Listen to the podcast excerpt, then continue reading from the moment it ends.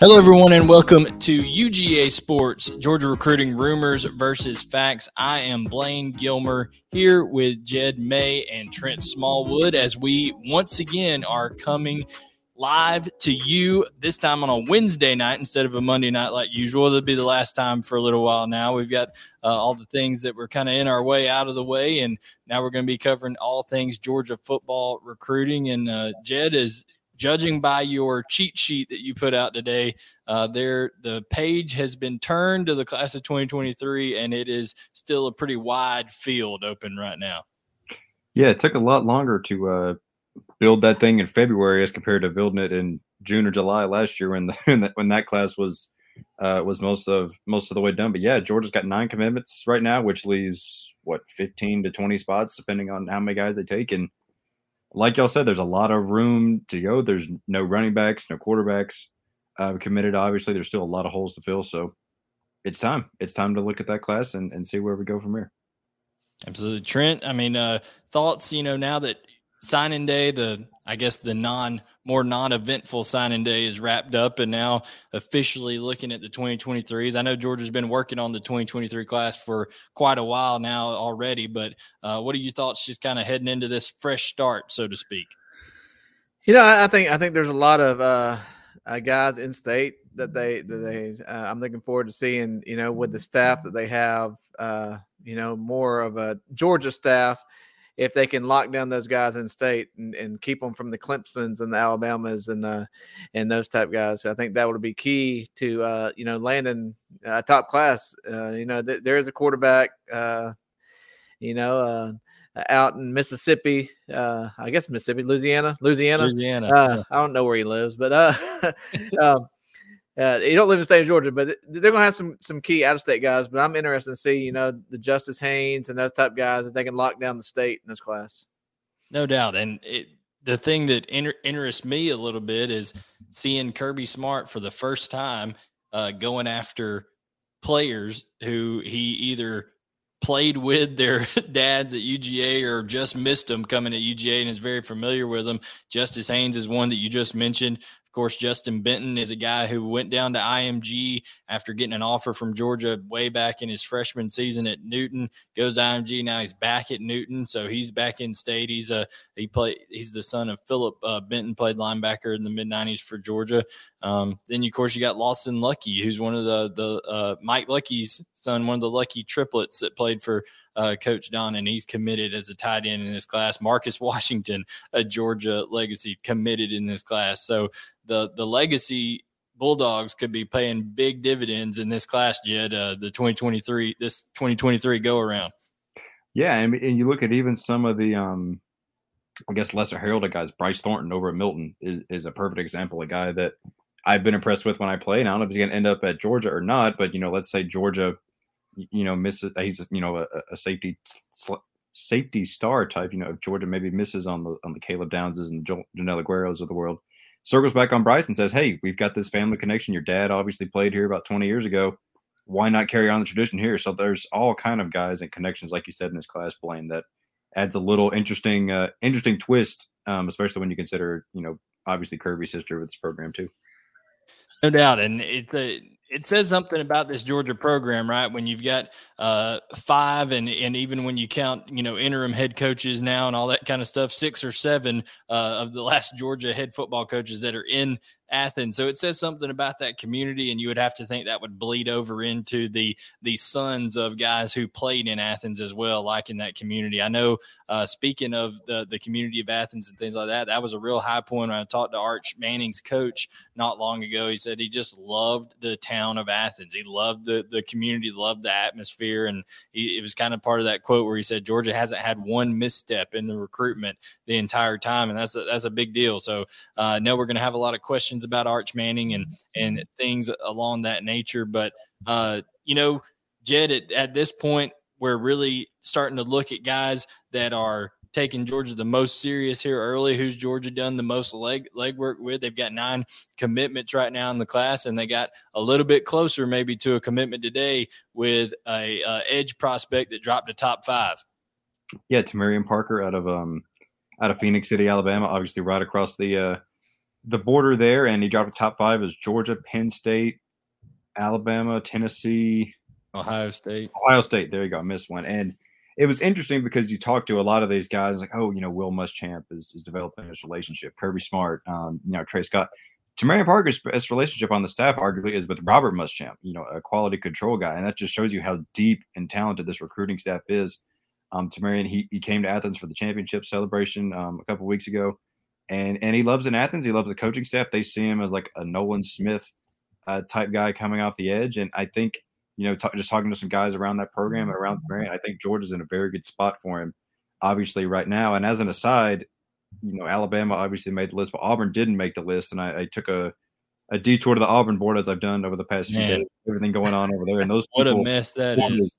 I mean, there was a thread, one of their guys posted that Auburn did not make the top five, and there was probably that thing had 4,000 views and 100 some comments in a couple hours just because right. people saying Harsin can't recruit. And apparently Auburn didn't make it over to Phenix City, which is what 45 minutes from Auburn. I saw, I saw, I saw one of the things that says, there's your cause for firing. Yeah, exactly. Exactly. There's the calls right there. The calls to get out of that forty million. I think they would uh, if they if they go full buyout on Harsin, with what they owe to uh, Malzahn and, and and other coaches who aren't coaching there anymore. They would end up having forty million dollars uh, committed to coaches no longer commit uh, co-, co- no longer coaching at Auburn.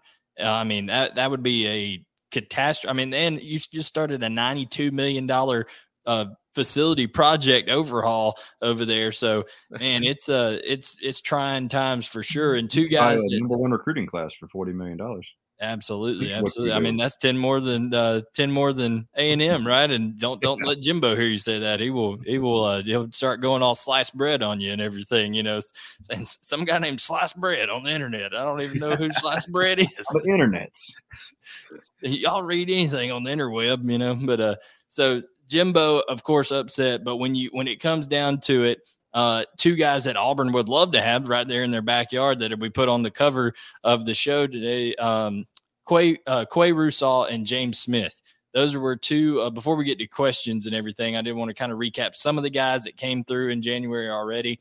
Those are two players that train at Madhouse Training there that that every coach basically went through and kind of you know kissed the ring of the trainers over there, Saban, Kirby, everybody else because they produce some crazy athletes out of that training facility. Two guys from Montgomery, Alabama, James Smith, kind of pulled a Justin Benton right. Uh, Benton, he went to IMG. Now he's come back to Carver. So both there at Carver and Montgomery, and uh, Kirby Smith went over there, watched Quay, uh, Quay play basketball. These are two athletes that are just off the charts athletic and trent that picture uh, that we have and i'll put it up here for everybody on on youtube to see again uh, down here in the bottom bottom right when you see james smith standing there sunglasses and all beside kirby uh, you know I, quay russaw six every bit of six foot three right there beside kirby and james smith just dwarfs over him. He's as a big big young man.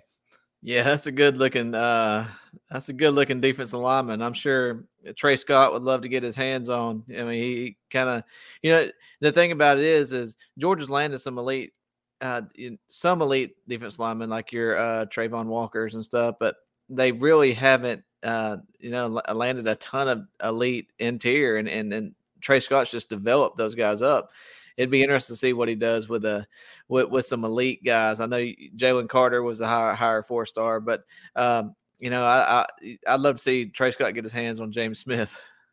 No doubt, no doubt. James Smith is a guy that is being compared. When I when I've talked to people around him, they they threw out the name Jordan Davis right in terms of being big and just freakishly athletic, get being able to impact the defense simply by just his alignment alone, right? Like where where you have to know where he is at all times and you have to account for him with the double team block and and just pray to God he doesn't uh, blow it up, you know. So that's that's the kind of player that that James Smith is, and uh, you know he's really getting up there. 310 i think it's the weight they had him at before. He in that picture james smith looks a little bit more than 310 in that picture. So i can't wait for the summer to roll around. We get some some more uh, you know official weights on these guys as they go to camps and all that kind of stuff. But Uh, very, very interesting prospect there. And then, of course, you know, one thing that we have to talk about is the the wide receiver hire, right? With uh, Bryan McClendon coming back to Georgia. Speaking of former Georgia head coaches, right? He's undefeated as Georgia's head coach as, a, as an interim. He comes back in, into Athens now,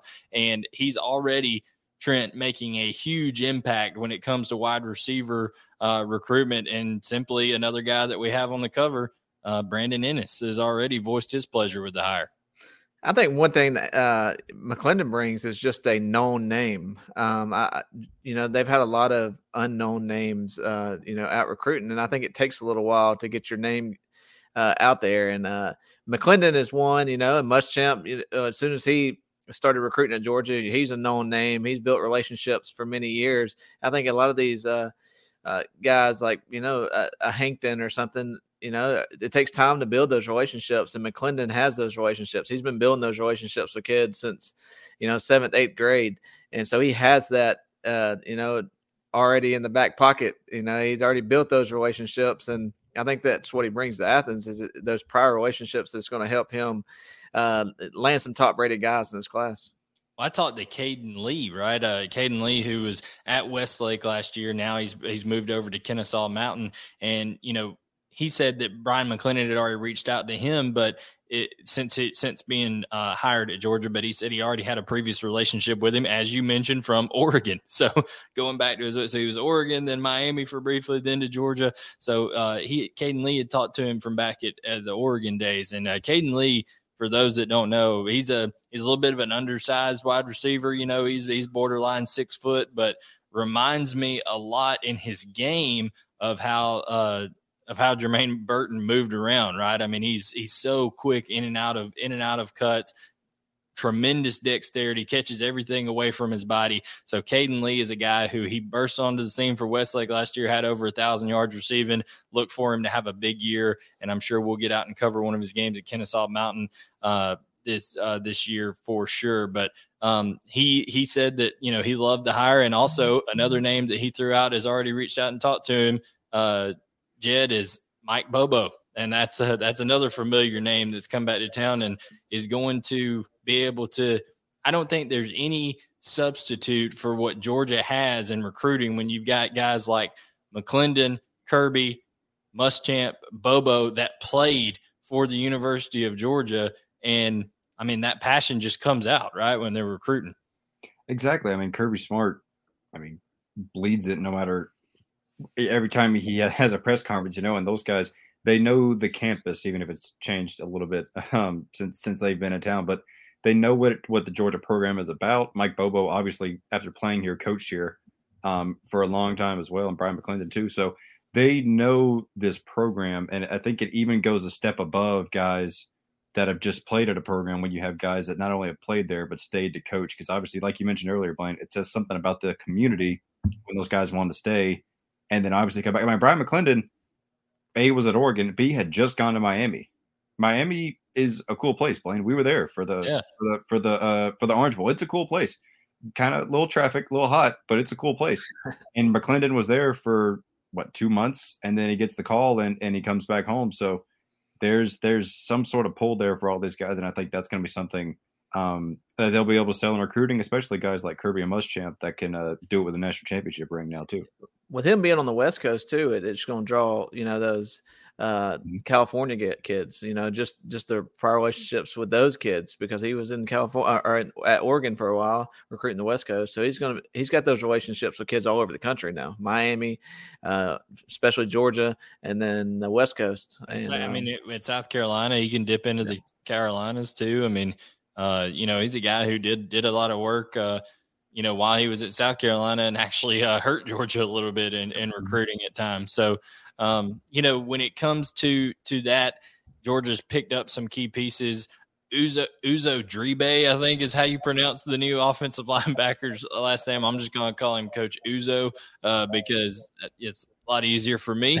Uh, don't know don't know a ton about in terms of guys he's been able to recruit in terms of big I was looking at the track record and things like that but in terms of you know he was a he was a guy who played at Colorado you know he's got a he's got a uh he seems to have a lot of energy when he's when he's coming and, and coaching and th- things like that. And I, you would have to assume that translates over to recruiting because Kirby Smart is not going to hire anyone that uh, he doesn't think is going to be able to recruit at a high level. I, I look at him as kind of a, a, a guy where they know that they have, which he might end up being a good recruiter, like Tray Scott's turned into be, but that they hired him as a guy who's to uh, that they feel like can come in and develop talent, and uh, and that's what that they hired Tray Scott because they knew you know just his background of, of, of coaching, and they, they knew he'd be able to come in and develop talent, and now it's turning over to recruiting with him because he's going to start putting guys in the NFL. But I think that's kind of what they're looking at. We we have recruiters on the defense staff. Now let's find somebody that can really coach them up, relate to these kids, and uh, and I think this this is what this hire is. And and and you know, Georgia Georgia has a, a history of putting outside linebackers, inside linebackers in NFL. But uh, I think this, I think he's going to be able to come in and and develop this young talent because although they they do have Nolan Smith and Robert Beal coming, there's a lot of young guys behind them that's going uh that need that development. And I think I think Uzo is going to be a, a, guy to come in and, and and help with that. And speaking uh speaking of, you know, some we talked about a the com- community earlier with Athens and all that kind of stuff. Well, we also, we also have a community over on the on the vault and the vent and all that kind of stuff. And Trent, you're already getting a apology for for a little banner you must have had back today with old pine tree. He's Eric M saying, you know, this is pine tree here. He said he loves you, Trent. That sorry for the little bickering y'all had today. Y'all y'all getting a spat on something on the on the vault. What's going on, man? I don't know. He was he was talking about uh I can't even remember what it was, to be honest. So it wasn't a big deal to me because uh, I can't remember what we were talking about. So uh, something about oh yeah, it was about Arch and the the, the quarterback pecking order. Uh, you know, as as far as Georgia's recruiting a couple different quarter, quarterbacks, and all of them might not have a committable offer. Uh, Arch might be the only one that ha- that can commit right now as far as that. But uh, I was just explaining that you know Georgia's not approaching it that way. Georgia's Georgia's going after their uh, they're not only going after Arch as as as uh, going after him hard. They're going after a couple other quarterbacks hard, and uh, whether they got a committable offer at this point or not.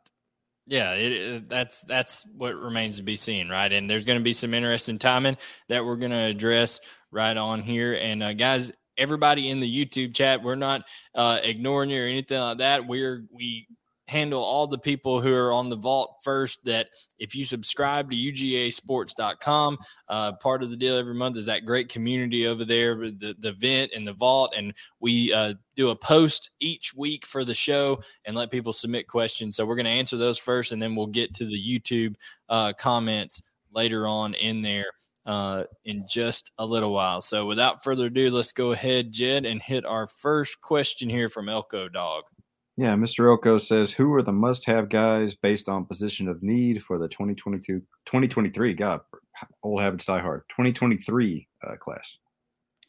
Yeah, I think uh, the biggest needs in this class uh, are going to be all, offensive line and wide receiver, right? In terms of on the offensive side of the ball. So I guess when you have to ask there, who are the biggest guys uh, the biggest targets that you can go after. I think Brandon Inniss is the one that, that jumps out at me. Of course, uh, you know, if if this was uh, a couple years ago, Trent and James James Coley was uh, was was here as Coach Don like to say. He he says James Coley is the greatest South Florida recruiter ever, like bar none. Like that's it. Uh, the, give it give him that mantle. But you've got now, you know, Bryan McClendon, who of course was there I think that's a that's a huge advantage as we've already talked about. They have two good ones, uh, four stars already committed into Quavius uh, Sorry mm-hmm. and Raymond mm-hmm. Cottrell. If they could add somebody like a Caden Lee, I mean, they've got a bunch of others, Braylon James out in Texas that they're going after. But I think wide receiver and then offensive line could be a could be a big deal for Georgia in this class.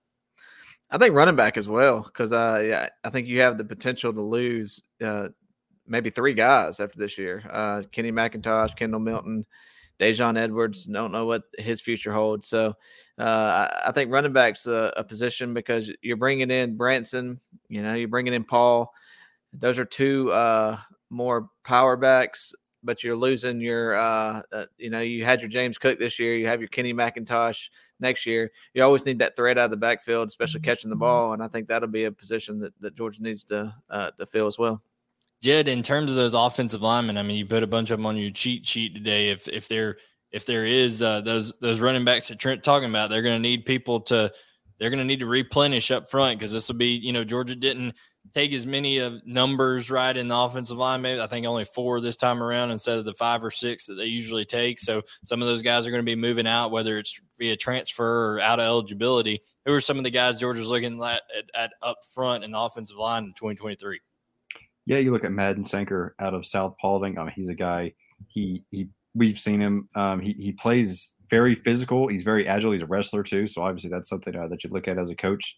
Um, and I think Georgia's in, and Blaine, I think you'd agree, Georgia's in a very good spot for him right now. They've done a, they've made him feel like a priority in this class. He's been on campus, I don't know, it seems like 15 times over the past few months. Um, obviously, Bo Hughley is already committed.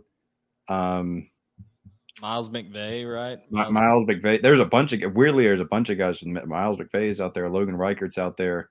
Um, in I believe both from Missouri. Um, Samson Okunlola up in Massachusetts. I actually spoke with him last night. Um, so there's a bunch of guys kind of scattered a little bit all over the place that um, that Georgia's going to like to add in this class. And, and the one that, if if above all, if if they could get one that in terms of if I was in charge of the recruiting, the guy that I would put the budget on to go after would be TJ Shanahan Jr. that moved out to Westlake uh, mm-hmm. High School in Texas. I mean, unbelievable physicality out of TJ Shanahan. We saw him at the Rivals five star. He came with all the actually the the rising you know seniors last year as a as a rising junior and dominated. I mean he was he was he, he was MVP. dominant offensive line. Yeah, he, he won the MVP for sure. So uh, TJ TJ Shanahan Jr. He plays nasty. He's been to Georgia. He's visited. He's got a good relationship with Matt Luke. They have to worry a lot about Texas A&M, right? Texas A&M, him being an in-state guy, and the University of Texas, USC's after him hard as well. Um, you know, Lincoln Riley and those guys, but. If Georgia can stay in that thing and get him on an official late, uh, that would be huge for the potential of the offensive line class there. All right. Uh, Helifano says, knowing the offensive and defensive schemes that Georgia runs, what position is the easiest for a true freshman to make an immediate impact? And what position would be the hardest? I can answer the hardest. It's quarterback. Okay. it's quarterback. And Georgia's offense, it's quarterback. I think it's quarterback on offense and star on defense. Um, yeah. I think that would be the two this this the toughest. Uh, easiest would probably be defensive line and running back would be my guess. Um, running back, running back's harder because you, the blocking schemes, but just just pure playing as a freshman, I think wide receiver's tough. Um, quarterback's tough. Uh, I mean, Brock Bowers kind of proved that tight end wasn't as tough, but he's just kind of a freak. So uh, I, I, would say running back and and uh, defense line. I, I, agree wholeheartedly. The only other one I would throw in there is maybe if if you're just a unbelievable corner, uh, you know, like a like a Jaheim Singletary, you know, could have an opportunity to come in and play right away because you know if if you're just that elite of a guy and end up being someone that they truly believe in, they can say, hey, we're gonna you know scheme it up to where he's in man coverage and that's all he's gonna have to worry about. You know, I mean, they could they could simplify it. And uh, Georgia even played a lot more zone this year on on uh, on in in this defense. So um, I think, I think corner- yeah, I think what makes the defense so hard to play under Kirby's defense, especially, is all the match coverages they run, and uh, uh, you know, I, I, think that makes it tough for a freshman, uh, you know, picking that up, especially if you're not an early enrollee. But um, but yeah, I, I I would say corner as well uh, is probably the next behind defense line. And and then Jed uh, Helfano had a follow up question here. Yeah, early impressions on the 2023 class in Georgia as compared with recent years, with LT Overton reclassifying the top end talent certainly takes a hit. I don't know about that. I'm just being honest with you. I, I don't. I don't think that that's a big. I don't. I, I don't think that's as big of a talent hit as you think to the to the top of it. I I, I don't know necessarily that. Um, well, I'll, I'll may write a piece on something on that later, but I don't know necessarily that uh, he would he he would have been ended up as a five star uh, in the class of 2023, even if he'd stayed in the class of 2023. So, um, you know, that aside, I think early impressions in the in the state of Georgia, you know, you got to look at guys like uh, Bo Hughley, who has shot up the rankings. I mean, he's he's one of the top offensive linemen, you know, ranked out there now. He's a very high high four star, six foot seven, you know, two hundred and seventy five pounds. Uh, can really play out there. I think Justice Haynes is unbelievable talent. Justin, uh, like we said, Justin Benton is a guy who's who's a, a four star that that's out there. So um, yeah, I think you know if you're talking about the top quarterback, he's out in Louisiana, but the top running back is in is in Georgia. Uh, you know, top receiver in in Florida. So uh, I don't know, Jed. I mean, what's your impression of the 2023 class in terms of you know overall talent?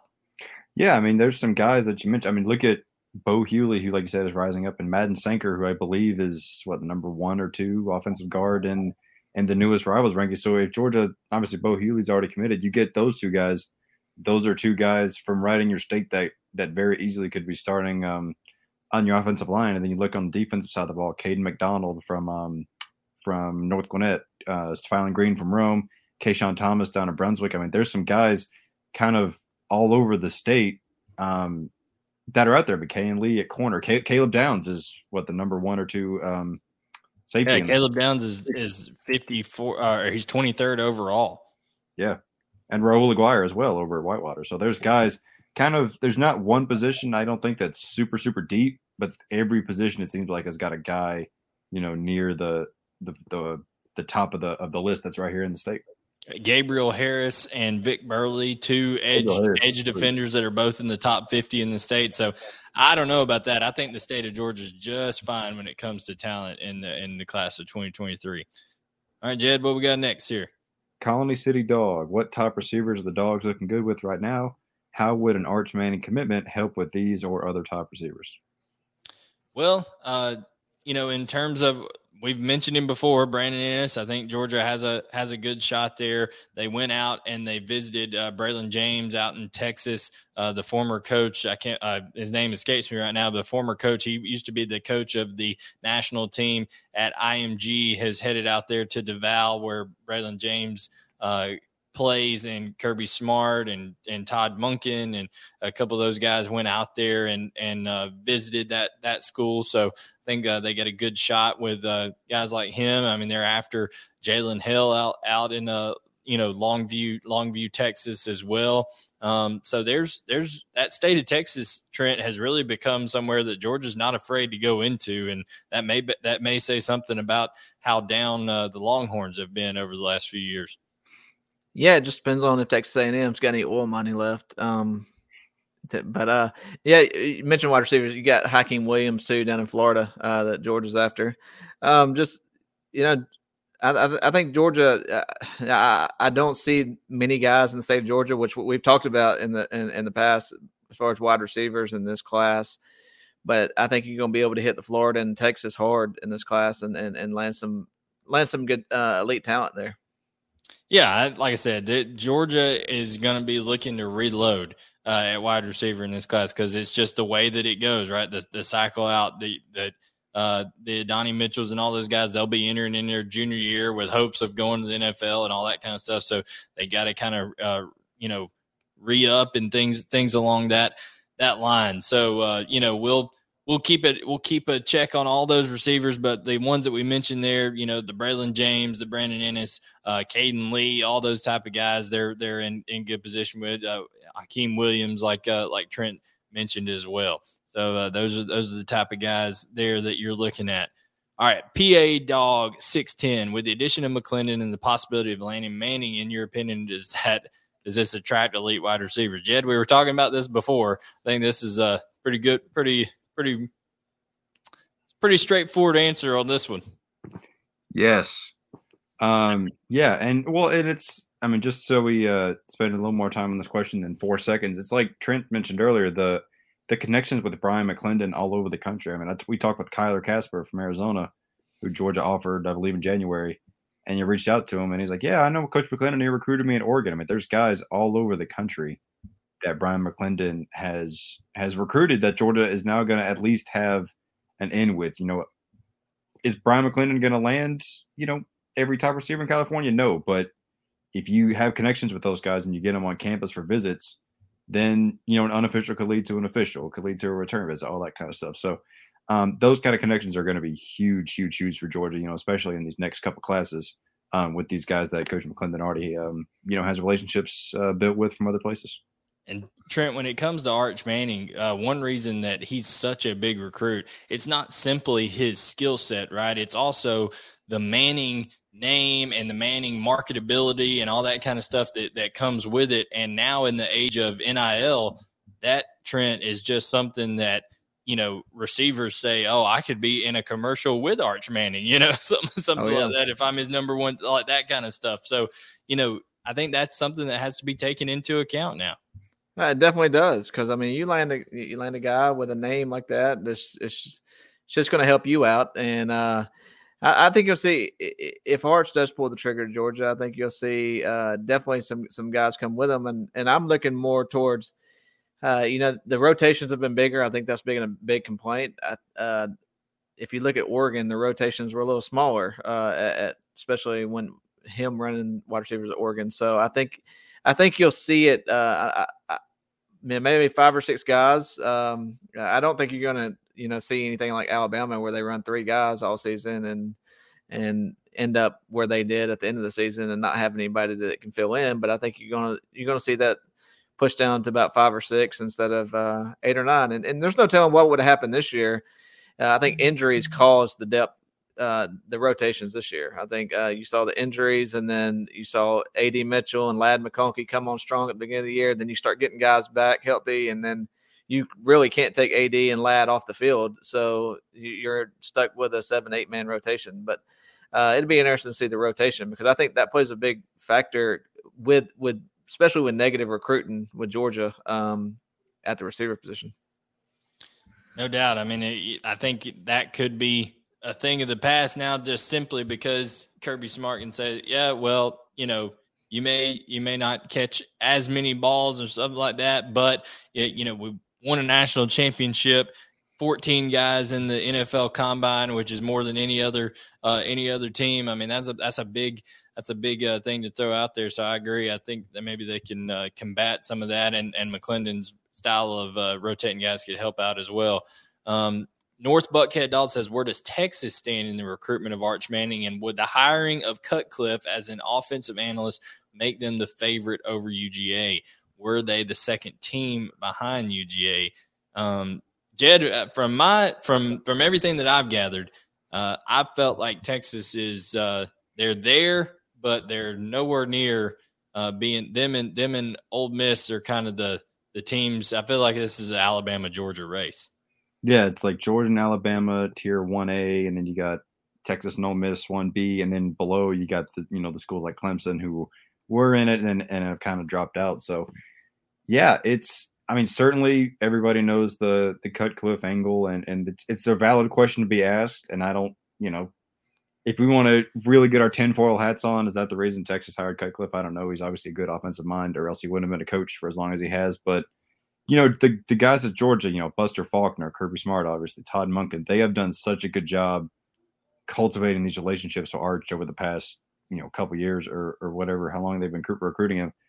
That I don't think I don't think Arch would pick Texas over Georgia solely because of of Cutcliffe being there, just because of the job Georgia's guys done. Could he end up going to Texas? absolutely.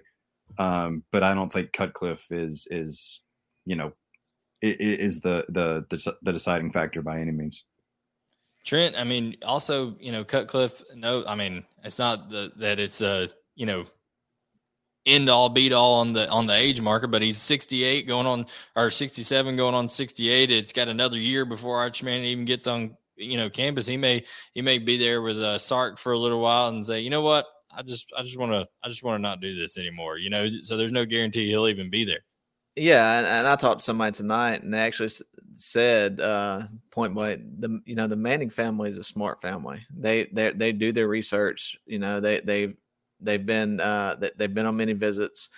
Um, you know that they're not going to make a decision based on you know a hiring of a analyst basically.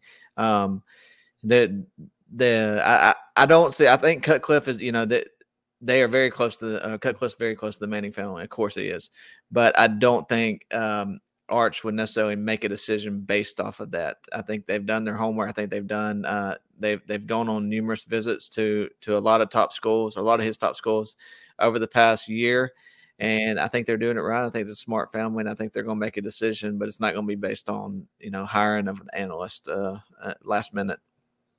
Oh, I, I agree. I think they're going to have they've they've you know when you got a family like the Mannings that have their fingers in so many businesses, right, and so many different business ventures, there's five and ten year plans and all this kind of stuff. They had to know since a freshman when he was tearing things up that hey this is coming and they, have been planning this out for a while like you said so i think i think that uh, i don't know how big of a over overarching uh, factor that will be in this in this recruitment and and I don't think the nil uh, the Neal thing's definitely not a big thing because uh, you know the Mannings have money, but I also think wherever he goes, he's going to make. I mean, he's going to make Neal money. It doesn't matter where he goes. He's going to. He could go to uh, you know anywhere, Pittsburgh. He could go to anywhere and, and and make nil money. So I don't think the nil angle is going to be a factor at all in his in his recruitment either. So. Yeah, and uh, you know, like you said, it never hurts to never hurts to to get some of that money, but they'll put it in like a blind trust or something. like you'll see it later. He won't he won't he won't care about any of that kind of stuff. He won't be won't be hurting for sure. Uh, now the next question we have is from Mikey P, 1983. Y'all heard anything from current recruits about Coach Diribe uh, Uzo Diribe that that arrived from TCU. I have not had anyone that I've spoken to uh, yet um, talk to me uh, about him. He's literally just got on uh, campus here at Georgia. I did see that.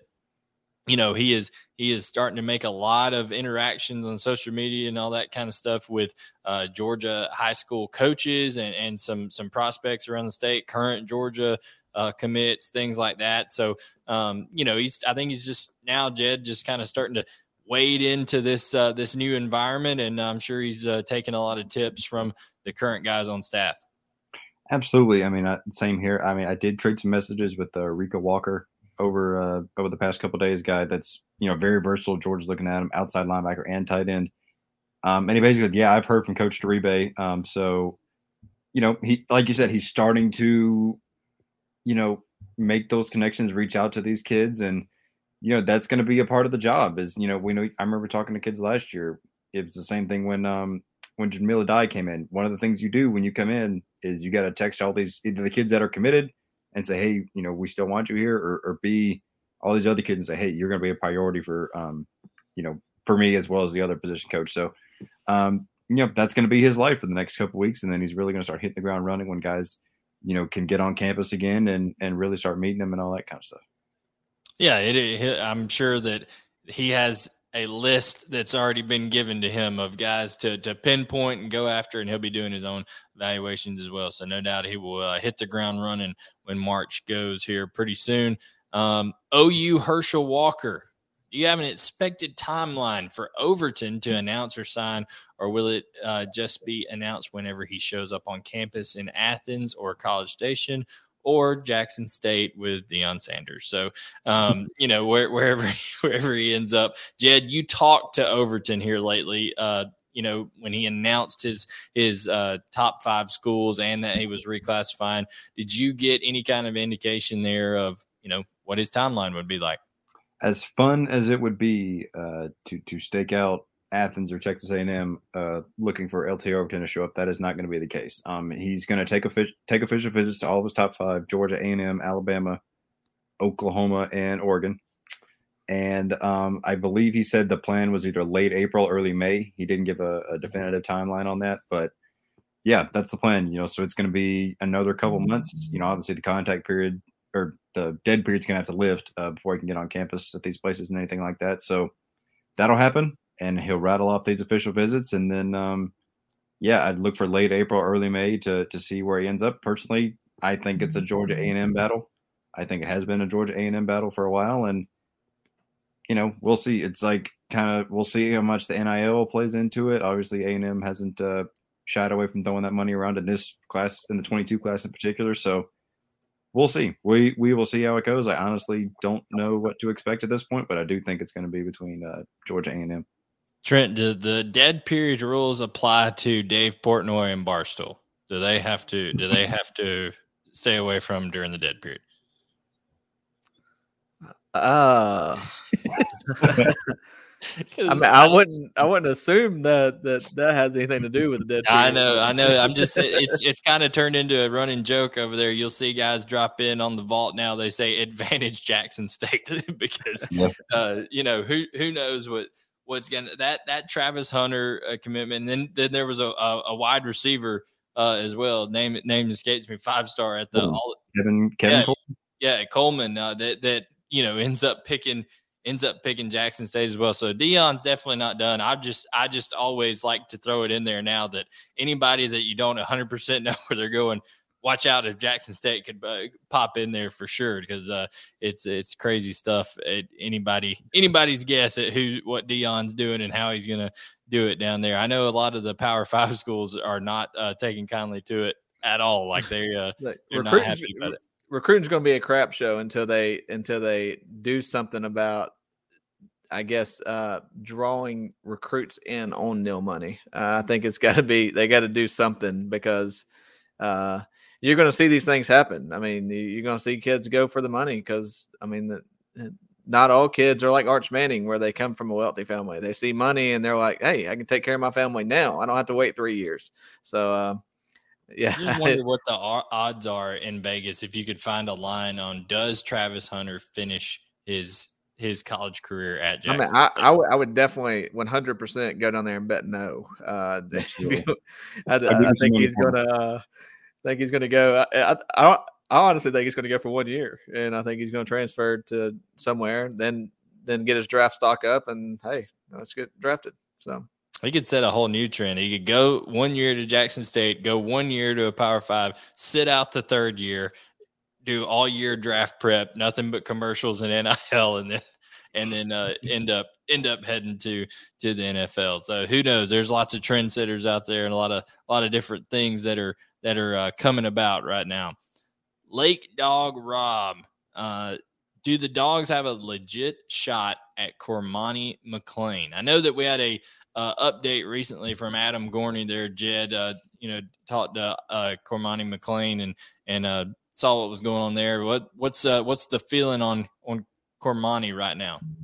Yeah, I mean Georgia was was a school that hadn't been mentioned a whole lot with him, and then he kind of, you know, relatively unexpectedly showed up on campus that last weekend in January, and by all accounts, um, Georgia killed that visit. I mean, went as well as you could possibly go, and according uh, to our man Adam Gorney, Georgia is at minimum, you know, one of, of one of the front runners, if not the clear uh, front runner right now with after the, how that visit went. So, you know, it's it's one of those things. He did have a tweet today, or was it today or yesterday, that said something about you know coaches leaving. It's hard to build relationships, whatever, something to that effect.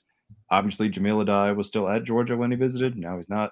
Um, so I don't know if that was about Georgia. That's just that was the first thought that popped in my head. So whoever the new defensive backs coach is, um, we'll have to do a good job of reiterating that. But but yeah, I mean Georgia definitely vaulted itself into that race, and no matter who the new defensive backs coach is, Kirby Smart and Will Muschamp are still going to be here, who uh, have a little bit of experience playing uh, defensive back in college of their own. Oh, no doubt. I think Georgia on the defensive back end. Uh, quite honestly, I think uh, Will Muschamp was doing most of the recruiting this this time around, anyways. In, in my opinion, uh, not not Jahmile Addae because I think they were having Jahmile Addae focus more on guys down the line, right? Because he didn't get in in time to to have an impact on these class of 2022 guys. Um, so I, you know, I think that'll be a pretty seamless transition and not as big a impact as uh, many would make it. I obviously did a good job for Georgia. Uh, was the coach of the DBs when they won the national championship, but I think that that would be something that whoever they end up replacing with, it'll be a rather rather seamless uh, transition right there. This next one is an interesting question. I couldn't remember off the top of my head. Uh, John Adams eighty eight. Did we know what the recruiting hashtag for twenty twenty three class? Isn't it Savage Savage Season? Savage, Savage Season, and it's a two three in place of the of the Z, right? Yeah. Sa- savage season, I believe, is is what that is. So they they get pretty creative with those. They always find uh find ways to do it. Man, I was looking, Trent. Uh, you, you'll appreciate this too. I was looking at pictures from back when Sony Michel and and uh, Nick Chubb and all those guys committed.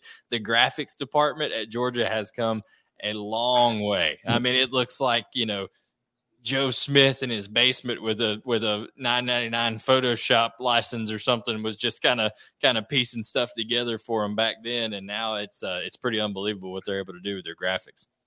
Yeah, and it's pretty interesting how it's trickled down to high school. I was looking today and I saw high schools, uh, you know, high school baseball starting, and I saw some high school baseball stuff where they were putting out their players or announcing players and having the the lights and stuff behind each player. And uh, yeah, all, all, that stuff's come a long way, and it's definitely come a long way at Georgia. Georgia's uh, Georgia's department's top notch now. When you know, back back in the day, it was not so much. So. Oh yeah. Now when you when you talk about high schools and stuff, like especially in the state of Georgia, Parkview and and Buford, two two programs that have unbelievable graphics. Grayson as well. I mean, you're right. I mean, it's it's almost like you know, there's no recruiting in high school, right? Well, don't tell that to these programs, uh, the the Graysons, the Bufords, the Gainesvilles, all that are that are really ramping up these uh, graphics efforts because what do these kids see all the time? They see social media. They're like, oh, that's cool. I, you know, I may want to go there just because of just because of uh, how this program is is you know presenting itself online and things like that. So you're absolutely right. It's it's trickled down for sure. Jed, what what we got from Big Dog eight eight five? Yeah, Mr. Big Dog says if Nico I, I am I am Oliva question mark wants to commit to UGA in the spring, does Kirby take his commitment or hold out for Arch? Think there's a question mark next to that uh, because I think that it'll all depend on how they feel about Arch. I, I think uh, Alabama's in it with both. Georgia's in it with both. I think you might see uh, one kid at one school, one kid at the other. So I think you're just going to see, um, and, and that that decision might give give away Arch Arch's decision, but uh, I think it'll depend on how Georgia feels about him, how Alabama feels about Arch, how Georgia feels about Arch at that time um, to see where he goes. I, I, definitely think Arch is the number one guy uh, on the target list, but uh, Nico is definitely up there.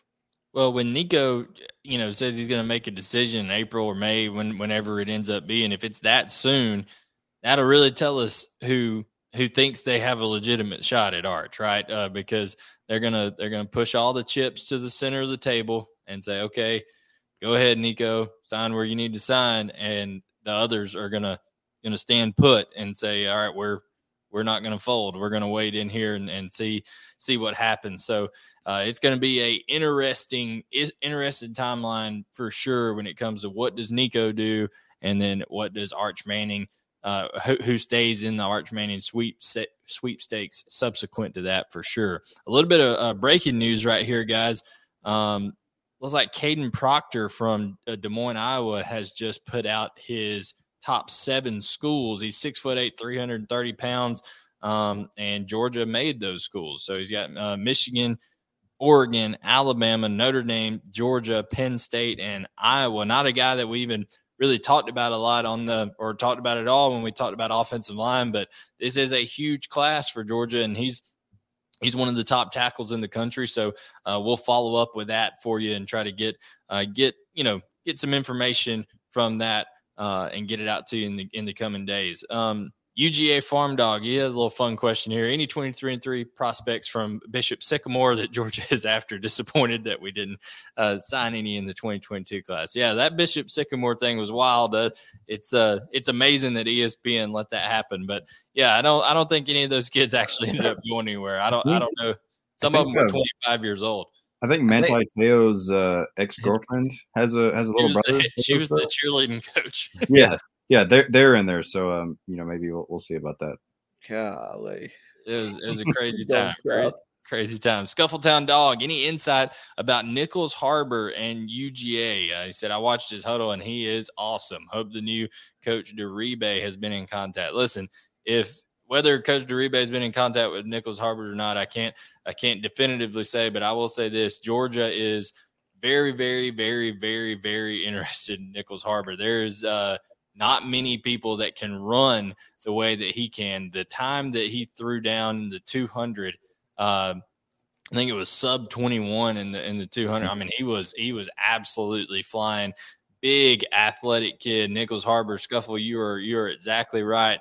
Uh, Nyckoles, Nyckoles Harbor is somebody that um, I I spoke to not too long ago, and he told me that uh, him and, and Kirby Smart talk very often. Uh, so he's he's uh, got a very good rapport with Georgia, and he's looking to make a visit uh, this spring or summer down to Athens for sure. Showing up two five three with today's college football offenses. Which position group would you say is the most vital, and one we Georgia must recruit at an elite level? I think it's different for Georgia because Georgia's done it differently than every other team, Trent. I, I would continue to say offensive line because I think uh, offensive line is, uh, you know, the way the way Georgia played this year. You still have to have the offensive line to, to pass pro, but you got to have them to. Um, you got to still have that run blocking that can get the push. And uh, I would say the most important position is still offensive line. Um, and, and, you know, you you could go wide receiver, you could go. Uh, uh, I don't think running backs as important anymore, but it is in Georgia's system. So, I, but I, but I do think offense line on the offense. Yeah, I mean, you, you definitely you definitely have to be able to to methodically move the football, right? And and Georgia's looking for those explosive plays as well. But that time of possession seems to be their, uh, you know, a big contributing factor when you have that that suffocating defense on the other side that Georgia I feel like will always have as long as uh, Kirby Smart is the coach. And then we got our final question of the night from the vault, and then we're going to hit some YouTube comments. So, guys, if you have if you're on YouTube watching, you want to ask some questions, uh, we got a few minutes, so hit some uh, comments in the YouTube, and after this question from the vault, we'll get to them. So, uh, people watching, like I said, put some comments in the YouTube, and we'll get to them. But uh, Jed, what's Lewis 06 got to say from the vault? Yeah, it says, would we accept Tank as a transfer given the immediate logjam slash problems it would cause with K and K, assuming that's Kendall Milton and Kenny McIntosh? Yeah, I mean, I'm not, I'm not Dell McGee, but I say if if Tank Bigsby's on the market and wants to come to Georgia, you sign that deal in a hurry. Uh, just bring him on in and let the chips fall where they may. Uh, yeah, I, I, think if you sign Tank, Daijun probably transfers, but uh, I think I think you would uh, uh, you would still have your three guys upperclassmen up there just like you would with Daijun there. So uh, yeah, I mean if Tank hits the portal, you gotta you gotta think um, Dell McGee is gonna be one of his first phone calls. Yeah. Now Absolutely. it could be interesting if Bryan Harsin is fired uh, tonight, tomorrow, whenever you know Dell McGee may be one of the first phone calls that Auburn makes uh, to be their, their next head coach. Uh, so, you know, we, who who knows uh, how that could how that could turn out. Uh, now, you know, whether that uh, Georgia would be able to continue to every time there's been a threat, right? Georgia's been able to give give uh, Coach McGee a little little pay bump and let him know how much he's appreciated and keep him around. But eventually, somebody's going to come knocking, and you know, Auburn could be could be that school. We'll see. We'll see about that. But um, it's going to be interesting, guys, as as that goes on. Uh, about the fiasco with Michigan right now, and and people need to just pay attention to all these coaching staffs, Trent, because you it used to be a, a Big Ten school or or you know something like that didn't really affect you that much, but now with Georgia recruiting all over the nation, all over the world. They had a guy that, that a guy that it was, was originally from Nigeria that's now in in Maryland, a guy from Europe that's now in Connecticut that they've offered in the last week. It's a truly a, uh, a worldwide search for talent for Georgia. Yeah, no doubt. No, I think I think it all started, you know, back back in when when Kirby started, landed Isaiah Wilson, and and uh, they've kind of uh, expanded out. They've landed some guys from California and you know landed uh, Philadelphia Xavier Truss up in Rhode yeah. Island. Um, I, I, I think Kirby has taken it from more of a, uh, a regional uh, land the top guys in your region to a national uh, standpoint. Uh, you know, since he's been here. Yeah, and uh, the the amount of guys, like I said, that they're they're they're starting to bring in from from Texas, and they're targeting from Texas now.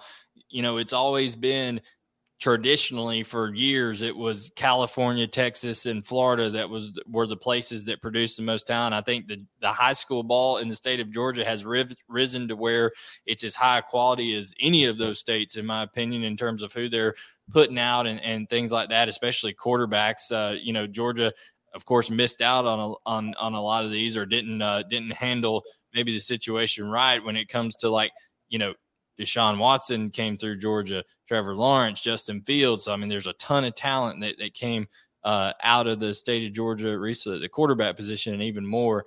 um, when you talk about all the other positions. But I, I think that Georgia being able to dip into those traditional powers of Texas and California, Brock Bowers coming from California, and, and do that consistently, Jed, that makes Georgia just that more formidable uh, going forward year in and year out. Yeah, and like you said, when you get those guys, you develop those relationships with with coaches in that area. I mean, over the summer, Aniah White obviously went elsewhere, but you know, Georgia can go to Aniah White's high school coach and say, "Hey, we got D'Andre Swift from up here, Mark Webb, um, Tykee Smith had had just transferred in at the time." So you you start building these relationships. It's always been thought, you know, hey, you build the relationships with coaches in your state, neighboring states, but Kirby Smart has taken this thing. It, it, it's nationwide now, and the national championship obviously only helps that brand, and you know that's the type of thing that um, you know that that's going to fuel this Georgia recruiting machine for years to come helps the brand, helps his helicopter. He got rid of that yellow one, got a red one after winning the Natty. You know, I mean, it's all kinds of it's onward and upward when it comes to, to Georgia in terms of that kind of stuff. But to your point, with the kind of the relationships, uh, kind of splitting out off of the guys that you get, Dillon Bell that's coming in from Texas this time. Who hosted him? It was Adonai Mitchell. And Adonai Mitchell, yeah, he graduated from a school in Tennessee his senior year, but he was originally from the state of of uh, Texas, right? Lewis Seen, a Texas guy, but originally from Massachusetts. Now you got Joenel Aguero, um, who is up there in Massachusetts that Georgia is heavy after in this class of 2023. So it's all about connections, all about relationships. And speaking of relationships, we appreciate the relationship with you guys here watching the show each week. Um, make sure to do us a favor, hit the subscribe button, turn on notifications. If you don't subscribe to the UGA sports.com vent or vault, you need to get on there today so you can ask us questions each week, be first to get the breaking news, all that kind of stuff. And uh, guys, we really appreciate it. This has been another episode of rumors versus facts. I am Blayne Gilmer for Jed May and Trent Smallwood, and we will catch you guys next week for on Monday, Monday night for another episode of UGA Sports Rumors versus Facts.